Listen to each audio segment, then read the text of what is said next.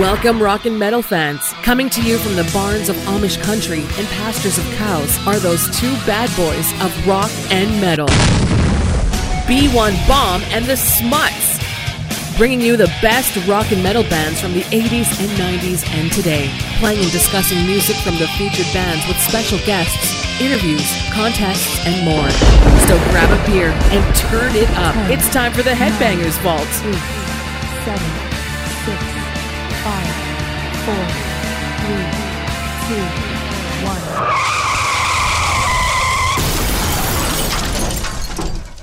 Hey, this is the Headbangers Vault. I am the B1 Bomb. And I'm the Smuts. What's up, everyone? And tonight, Schmutz, we got a big guest. Huge. Dream come true for me. We got a Mr. Johnny Dee. What's up, man? How's it going? I'm not that big, believe me. I'm not that big, but Well, I, I think you. I think you are. well, I appreciate it, guys. Nice to talk to you, man. How's it going? It's Great. going. Where you calling us from? I'm in uh, Germany. I'm in a town called Fulda, which is about an hour from Frankfurt. Frankfurt's probably the closest, biggest city. Okay. Okay. So it's uh, evening here. I'm six hours ahead of you guys, I think. Or Yeah. Okay. yeah, that's it, man. So, Johnny, tell us a little bit about yourself. Okay. I'm originally from the Philly suburbs, born and raised in a town called Conshohocken Pennsylvania, and uh, grew up there, spent pretty much my whole life in that area, except for when I was touring, of course. But, you know, back in the 70s, you know, growing up, much different than today, but uh, Right. For sure. Still a lot of killer music and uh, not a lot of uh, distractions like YouTube and all these kinds of things that you just right. can waste a lot of time. We would go out as kids and just like spend the whole day outside, not even parents wouldn't even know where you were and shit like that. Yep. Back for dinner. And uh, right, exactly. So that was it, you know, just like every other kid. And uh, Sure. one day just started to really get into music and always wanted a drum kit and had a Mhm. few starter kits and whatnot and learning to play during grade school, high school, you know, battle of the bands, jamming in people's garages and basements Okay. and just pretty much like every musician, you know, and then you find a few people that you can really start to gel with and start to improve yourself. And uh, that was kind of it for me. I was hooked at Yeah. that point. And yeah, that's, you know, then you start playing locally around the city or, Mhm. you know, traveling around the tri state area for us Philly guys. It was, you know, Mhm. a lot of Philly, um, South Jersey, Delaware Mhm. sort of gigs.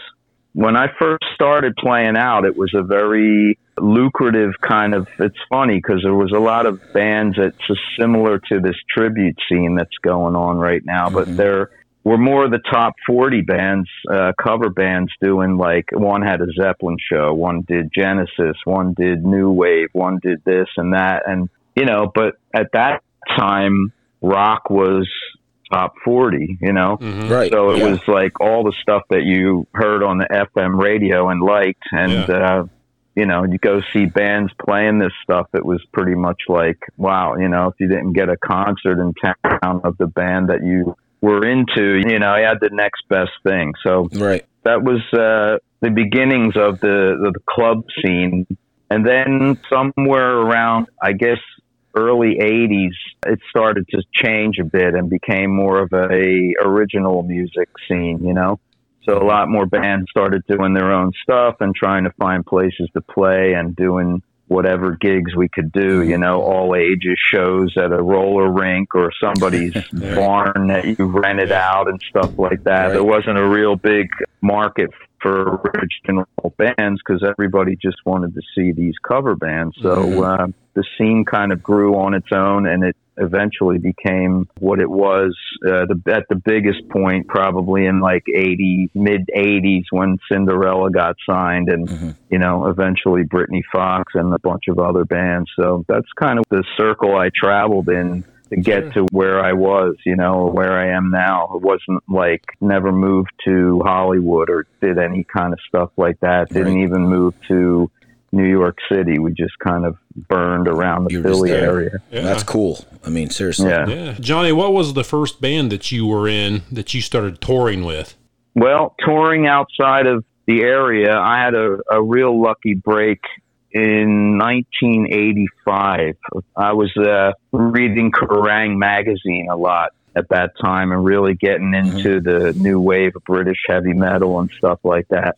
And uh, I was in a band called World War Three, which was a local band. There was one other band that had a record out called with the same name. They were from LA. Yeah, the band I was in was uh, really great, but they just never. Uh, we only had a record out on an independent French mm-hmm. label. But we got into Kerrang a couple times. They wrote about the band and stuff mm. like that. So it was pretty cool because it was our first mention in a big magazine. Mm-hmm. Right. So anyway, one day to make the story a bit shorter, one day I was reading a blurb in the front of the magazine that said that Paul Chapman from UFO was looking for a keyboard player, guitar, rhythm guitarist. So I immediately thought of my friend Jimmy DiLella and I brought the magazine to him and I said, dude, you got to like get in touch with this guy, you know? And there was no phone number, just an address.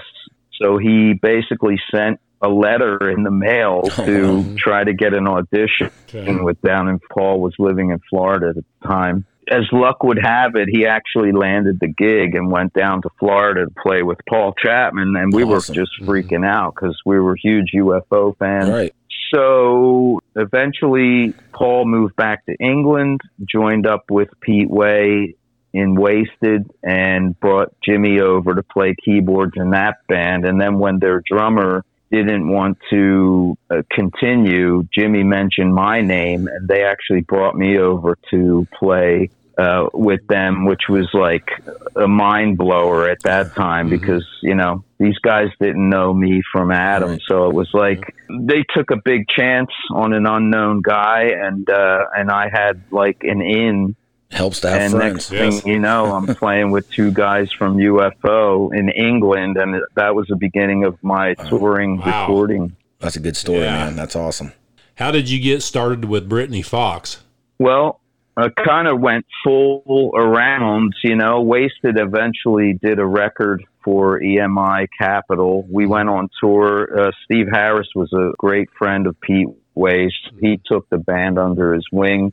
We went out on tour with Iron Maiden. Oh wow! in Eastern Europe, and then in the States, we opened up on the uh, Somewhere in Time tour. So I kind of Wow. got a got my feet wet doing you know arenas and these big shows with these Yeah. guys. I kind of cut my teeth with some professional people, Wow. and then meanwhile, Britny Fox was kind of starting out back in my hometown. You know, Mhm. guys that I already knew, they were sort of uh, doing their thing.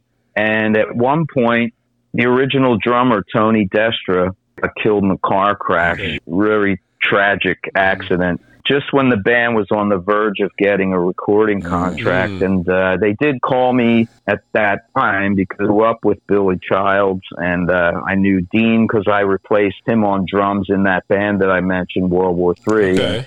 And Michael I had met and we wanted to play together. So they actually asked me if I wanted to join the band at that time, but I, I was, you know, I wasn't going to leave a band that was playing on tour with Maiden to go back to the Philly clubs, Right. you know. Don't blame you. So six more months down the road, a lot had changed. Waysted kind of finished their tour and lost their record deal because the album basically stiffed. And I got another call from the guys saying that, like, you know, we just got signed to Columbia and the drummer that we have, they don't really want to keep him in the band. They want us to get somebody new. You know, are you interested? And I was like, um, yeah, I'm not going to say no twice, you know. So the timing was better, and I ended up just going home back to Philly and just jamming with those guys. And then next thing you know, we were playing the last shows before we actually went in the studio to record the first album. Wow. Hmm. Yeah, I, I love Britny Fox. I mean, I just love Britny Fox, man. I can't. That's cool, man. That's great. it's still cool to hear, you know, because I'm just as fan as we all are, you Yeah. know, of certain bands that are so passionate to to us or to me because of the time and the place that you were listening to them or for whatever. You know, I never um, get tired of hearing that somebody had a special moment or just Yeah. a great memory about a time with the music they were listening to because it's real important to all of us. hmm absolutely. Yeah, Oh, I can well tell you. I can tell you a story. My buddy told me he's a huge Britny Fox fan, and uh, he played drums. You know, back in the day, you know, we'd etch, uh, you know, like band names on your drumsticks or whatever. You know, when you were young, and uh, he had Britny Fox on there. Right. And his girlfriend came up to him and was like, "Who's Britney?" And he's like, Oh, boy. He's like, uh, "This rock band I like." yeah. And she's like, sure. yeah, yeah. They're married now. so, but Wow. I thought you'd like that story. Yeah, thank God he got out of that one. Huh? Yeah, there was uh, the name always brought some interesting comments. You know, Brittany, how's she doing anyway? You know, you hear stuff like that. That's funny. Yeah, Johnny, the the first two albums were awesome. And I don't say this a whole lot, you know, when I mean I love Dean, but I'm telling you what, the third album I really Yes. think was the best Yeah, album. that was my favorite too. I mean, it kicked Hmm. ass. yes. I really think it was. I mean, just in my Yeah, opinion, just you know, wrong time kind of situation. Right. situation. Well, I mean, Yeah. what do you think about Yeah, on all was. those albums? Um, Which one was your favorite? well, the first one, obviously, because it, uh, you know, it just was that special thing. It was the first one, and it was a great timing. We had the videos just blowing up on MTV, and the Yeah. band. You know, that's kind of what all the commotion started with. You know, so there's a special spot for that thing, of course. You know, Absolutely. and that was before any of the reality kind of sunk in about Mhm. like you know what the record business was and the competition that we faced and the struggles that we had because you know once you have a certain amount of success you have to either equal that or better it and then so getting signed to a lot of people is always like the goal you know but Right. really it's just the beginning of another level of bullshit that you got to deal Right. with you know Yep. so I love the first album. Those songs are just raw and great anthems. And I always, you know, will never forget the first tours that we did and how mm-hmm. much excitement there was. You know, it was just like coming out to a, as a support band, you know, for Poison, for example, to Mm. come out to a full arena of people that are basically waiting to see you. They know all the songs. It wasn't Yeah. like a band that you come out and you're like trying to win an audience over because they don't know who you are. You know, Right. we we were already popular because of MTV and stuff, and sold a lot of records. So it was like really cool to come out and be like, you know, have that just that wave of audience output hit you, you know, like a shit ton of bricks, man. It was great, but to go forward from there, I guess the second album kind of lost the momentum in a way. And there's some great tunes on there. The production is great. You Mhm. know, it was still things were going good, but there were also cracks appearing and things were starting to go a little bit haywire, you know, and in the end kind of reflected on the on the record sales. We didn't get a big tour on that record, so it didn't sell nearly That's a good record too. you know. I mean, I, I love all Yeah. three really, but I mean, that's a good record too. Yeah. it was a, a bit of a letdown because you know we had basically so much success with the first one we Mhm. thought that we could like just jump right back in and take it to the next level with the second one Right. Right. and when that didn't happen all the little problems all of a sudden became much bigger because we weren't having that success you know? Yeah.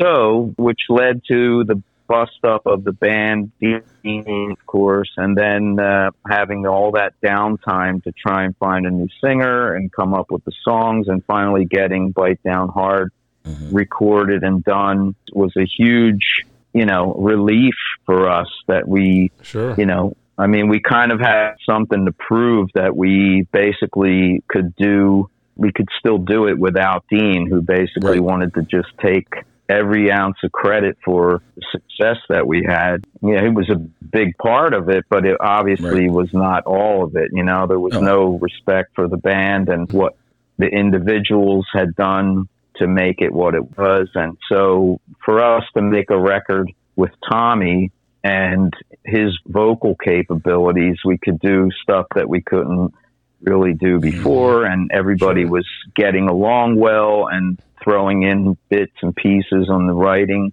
areas. And so, you know, that's more of a band record than we mm-hmm. ever had with the first one. Okay. First album was just learn the songs, play them, and and get it recorded. You know, Okay. but creating Bite Down Hard was always really like a, a labor of love. Yeah. Shows on the recording. No, absolutely. I love that album. It's awesome. Every song's awesome. Did you guys tour quite a bit for that Yeah. album?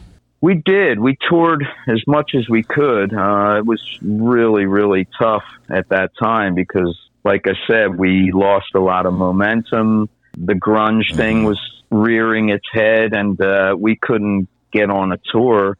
So we basically said, okay, we'll go out and do our own little club headlining tour, which had good audiences and we had great gigs, but it just felt like we were just like scratching up the wall trying to get somewhere just wasn't happening. The record Right. wasn't selling. There was no outlet. We had one video on MTV which got shown like late at night on Headbangers Ball or something. There was no real commercial Support, exposure yeah. of Right. that. We toured around the country a couple times in a van. Shit out of you pretty good when you're used to driving on a tour bus and going down from one level to the next. We weren't really prepared for that, you know. Instead of sort of circling the wagons and getting our our personal shit together, we just started really kind of irking each other. We were like chewing at ourselves from the inside out. We really couldn't withstand that pressure from the outside. So Right. eventually we we had to say what else can we do you know we Right. can't drive around in this van for another six months you know what i mean Right. so we just decided to take a break and the break kind of just never sort of returned after that you know Mm, until yeah. like a bunch of years later I know you guys have reunited here and there, but have you guys thought Yeah. about it? I mean, have you guys discussed it? I mean, because like a lot of that stuff is like coming back. Have you guys discussed that? or- Um, well, for me, it's always been a case of like, I don't know why we didn't do it sooner, you know? For that band, it was always a case of when Dean left, he really did not want anything to do with any of us or the band or the name, mm-hmm. even though he's the guy that basically came up with it all. It was his name, it was his concept, it was his kind of dream thing. And then in the mm-hmm. end, after like a year and a half, he was tired of it and wanted to move on and do like like a different musical style and Wow. stuff. And we were like, dude, this is working, man. You know, we have to stick together and Yeah. do it. And he just didn't want to. He didn't Hmm, want to do his own thing. So for us, it was more or less trying to fight that. When we talked about reunions, it was always like, well, people want to see the original band. And Dean didn't want to do it. So we always would come to that point and it was like, okay, immediately stop, you know. So if we can't do it with Dean, we'll do it with Tommy. So we reunited with Tommy. We did a live album. We did some shows hoping that it would uh, sort of get enough of a spark going that we could get a repetition or a routine going again where we could, you know, tour the country, even doing casinos or Mhm. whatever. But I think we were a little bit early on that eventually ended up happening was um, that resurgence came of 80s metal festivals or, Yeah. you know, Monsters of Rock cruise and Yeah. stuff like that. I mean, that didn't come until a few years later. So we were kind of um, a little bit screwed because we, we couldn't do original band reunion because Dean just decided that every time it came up, he was like, no, I don't want to do it. Or so, you know, that's a shame because we lost Yeah. a lot of time. Michael didn't want to tour as much because he was trying to build his teaching business and every time he went on the road he would lose students and Right, stuff and right. which I totally I respect that Mm, but it's like to break a band or to at least build a following you have to like really just keep plodding away, you know, and Right, we didn't do that at the time where it needed to be done. So even most recently, Billy's tried to reach through to Dean. Michael just resurfaced and has tried to reach out to Dean and get him to uh, to finally come back and, and do it again for nostalgia for Right. for the fact that pe- so many people didn't get, even get to see the original band. You know, it would be great, but here we are, thirty some years later, and it's like every day that goes by is like another year. Just Right. the Yeah. time is moving Right. way too fast to, Yeah, to wait sure any longer, you know? And yeah, and Dean still doesn't want to do it. So we have to just kind of sit here and go like, what if?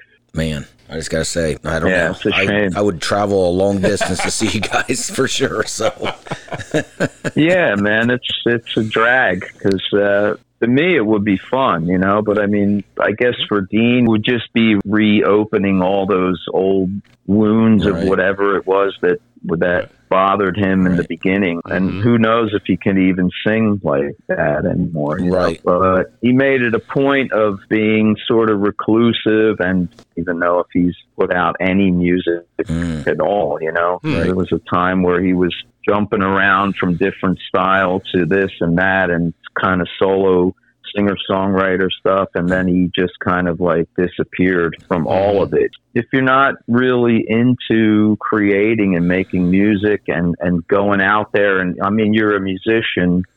Some musicians, if they can't play they're not in an arena band. They go down the street to the bar and they just play Yes. for people They do, and yeah. just to get some feedback and to do their thing, you know, Right. and something that I could never understand from a guy that was so motivated in the beginning to switch from drums to going out front to singing, playing guitar and doing all that stuff and writing great songs and everything. And then all of a sudden to just say, you know what? I don't want to do it hmm. anymore. You know, Yeah. it's really strange.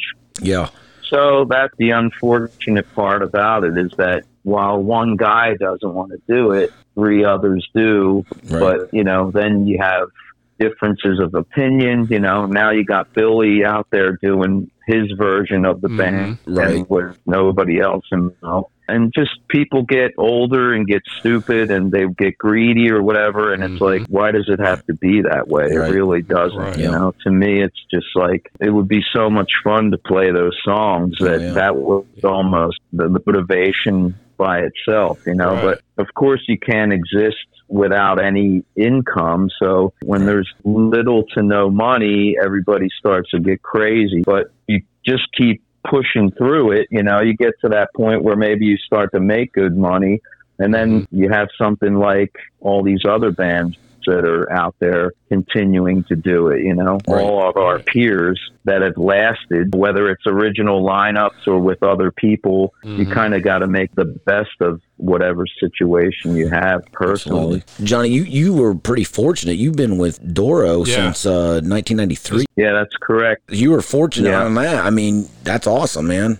So, do you tour with her Yeah. band? Yeah, absolutely. I mean, right after that break that I mentioned with Britny, that was around 92, late 92.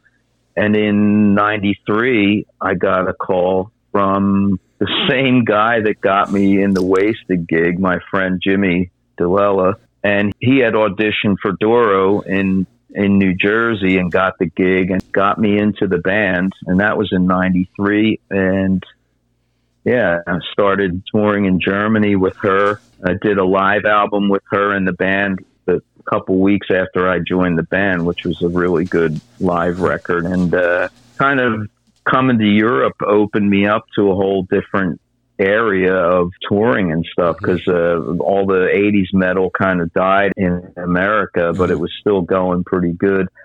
Doro, obviously being from Germany, had a still a good crowd and a, a good following going. So, Mhm. and she's really great to work with, really sweet person, and a very dedicated artist in her own right. Okay. And um, yeah, I'm pretty much a hired gun in the band, but also at times I feel like a, a band member and, and family. We're like a family Awesome. It's her name, it's her thing, and and we respect that, and we just do whatever you know, Right. whatever needs to be done. But I mean, 30 years down the line, I'm living in Germany now. You know, Okay. I have a family here. It's kind of changed my whole life. It's actually been really awesome. That's awesome. Yeah. So that's- yeah, we're pretty busy this year as well. She's got a new album out, and uh, just business as usual with Yeah. her. You know, she's not giving up anytime soon. She's very, very passionate about her fans and making music and going out and playing for people. Well, you're busy too. I, I just saw that uh, you joined Tyketto.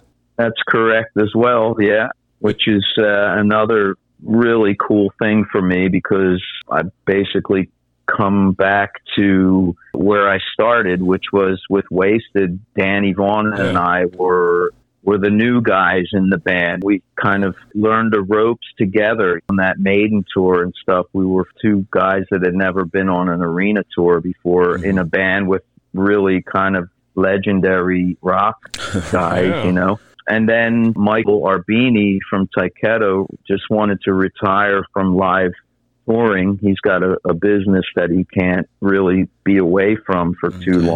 Long. And the Mhm. band wanted to play more. He couldn't offer enough of his own time to keep the band out on tour more. So Danny reached out to me and I was like, you know what? That would be awesome, man. I would love to play that stuff and Yeah. play with you again. And great guys in the band, great music to play, you know, a little bit Mhm. more melodic style Yeah, than, yeah. than the Doro stuff. So I can play with a couple different styles, you know, although it's still within the rock realm. I do miss that melodic rock stuff is what I kind of grew up on and Mhm. started with. So yeah, we had a great year last year with Tyketto. Did probably more gigs than they've ever done in a long time, and uh, this Mhm. year's shaping up good as well. Unfortunately, there's no American tour yet, but I'm thinking we we have a little bit of room to grow, and and Yeah. hopefully we'll get over to the states and We'll and be looking for stuff. it Yeah. for sure. Yeah, cool. I'm working on uh, opening a concert venue in our area.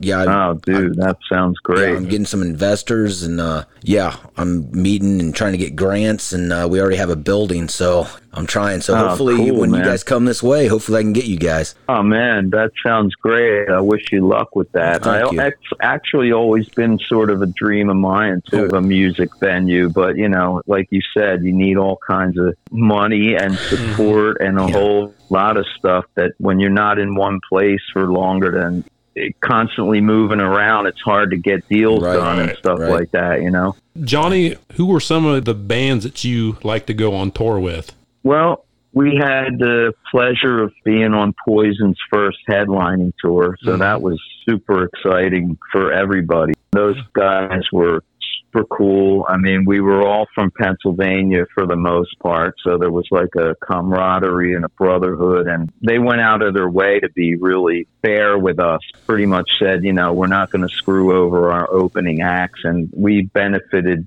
very well from that. So um, that was a highlight the Mhm. tour with the Poison guys, and uh, uh, we did a tour with Ratt. We did a tour with Joan Jett. We did Alice Cooper in Europe was really cool. That was a big one for me. I mean, between Alice Cooper and Kiss, those were the first two things that really, like, as a kid, blew my mind. You know, so this tour with the Coop was amazing.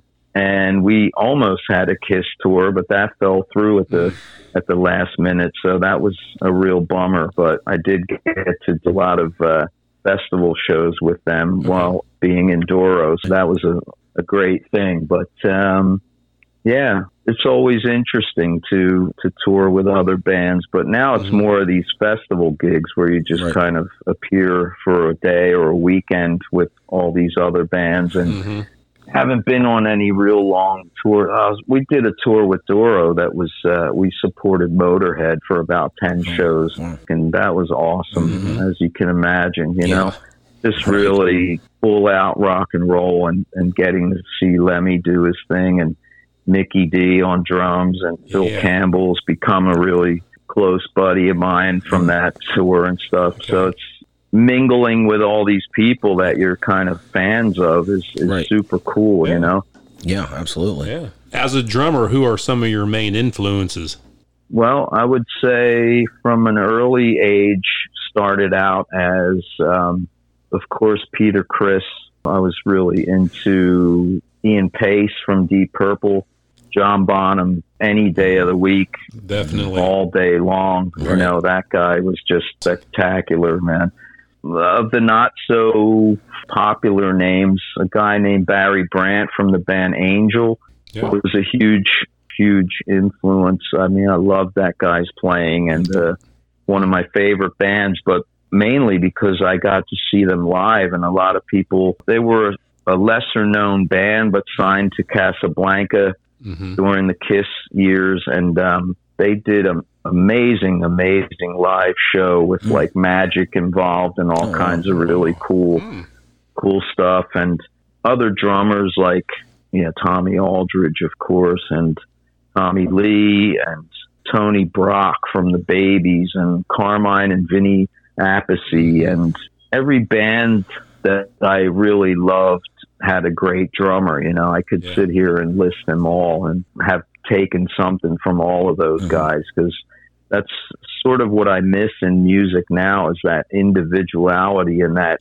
Right. style and sound so that each guy you, you could just put a record on and go shit you know that that's so and so playing or Mhm. that's Right. you know this guy now a lot of stuff sounds the same because of production Mhm. techniques and a lot of guys playing are kind of the same you know Right. Mhm. uh, but back then it was man so many different people from from Simon Kirke from Bad Company for example so simple just rock solid and grooving to a guy like Neil Peart another huge influence on me Yeah. Same just here. because of the the technicality of, of his playing and the way that he would compose his drum part in songs, you know, all of a sudden it makes you think like, wow, that's cool. So he starts out with the closed hi hat and then he opens it up in the chorus and then the next time it comes around he changes that fill like a little bit and it just Mhm. really makes you a better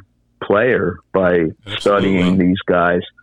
Yeah. So yeah, all those dudes, man, from the seventies and eighties, Okay. love them all. I got a few more questions here for you, Johnny. If you could open up for any band, who would it be?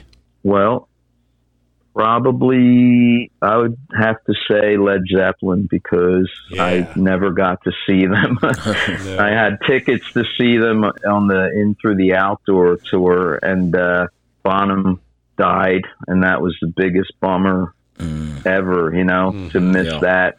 For some reason, I just, I mean, I started going to concerts some years before that, and always managed to miss Zeppelin for some reason. I saw Aerosmith, I saw all these other bands, and and never got to see Zeppelin. So I, I would definitely want to open for them Sure. just so I could see them do their thing. Right. Yeah. Now I did see Jimmy Page and Robert Plant together twice when they got together. When was that? Back in the late '90s. It was actually pretty cool. Oh yeah, man! I saw that show as well. That was the next best thing to to seeing Zeppelin. You know, Right. Exactly. because both of those guys are just mega. Anything Zeppelin is Yeah. just the shit. You know, I, I would agree. Yeah. cool. So, what are some of your most favorite '80s, maybe early '90s hard rock, metal, hair bands? Well, there's so many. You would just have to go down my CD collection and, and just point them all out to you. It'd probably take me like an hour to do it, but um, if you go down the alphabet from Angel, Aerosmith, and Boston Bad Company, uh, the Cars. I mean, all this stuff that was going on in the 70s Yeah. and 80 into the 80s when the 80s became, let's see, um, I don't know, everything, you know, Metallica, Iron Maiden, Yeah. Priest, you know, the heavier stuff. I was never like super Satan metal dude, you know. Right. I love heavy music, you know, for me, melodic, uh, great riffs. But man, I loved Priest. Uh, I still do, but I mean, I've really burned on a lot of Priest records in the basement and stuff like Mhm. that. And uh, Iron Maiden, Number of the Beast, getting the tour with Maiden back in the Waysted days Yeah. was was That's just unbelievable. you know, yeah. the first tour I ever was on, and those guys were super super cool Yeah. and Awesome. super nice. And every time I see them, you know, I just saw Nicko last summer and uh, he was just as nice as ever and brought me backstage and set me up with passes and all that. Yeah. And uh, That's so know, cool. just really awesome. cool. Yeah, I mean, I love it all, man. You know, White Snake, all that stuff. Heart. I love a lot of female fronted bands. A cool thing about playing with Doro, a different perspective on it wasn't all this kind of macho bullshit cock rock, you know what I mean? I got to learn how to really play a little bit more on the sensitive side, you know. She would be like, "Oh, Johnny, you know, this is a ballad. You really have to like feel it, take it down." And before that, I was just playing the same way mm-hmm. for every song. I mean, every Britny Fox song it rocks. It's kind of like AC/DC, Kiss, whatever. It's it's Right. just rocking all the way through. But a mm-hmm. lot of Doro tunes had a little bit more variety in them and stuff. So I always loved Heart and a lot of the female fronted bands, Fleetwood Mac and stuff like Yeah. that. You know, it's really just brings a whole different trip into into it. Absolutely. So, Johnny, what's next for you? Last question. Well, Tyketto is going to Australia for a thing called Glam Fest.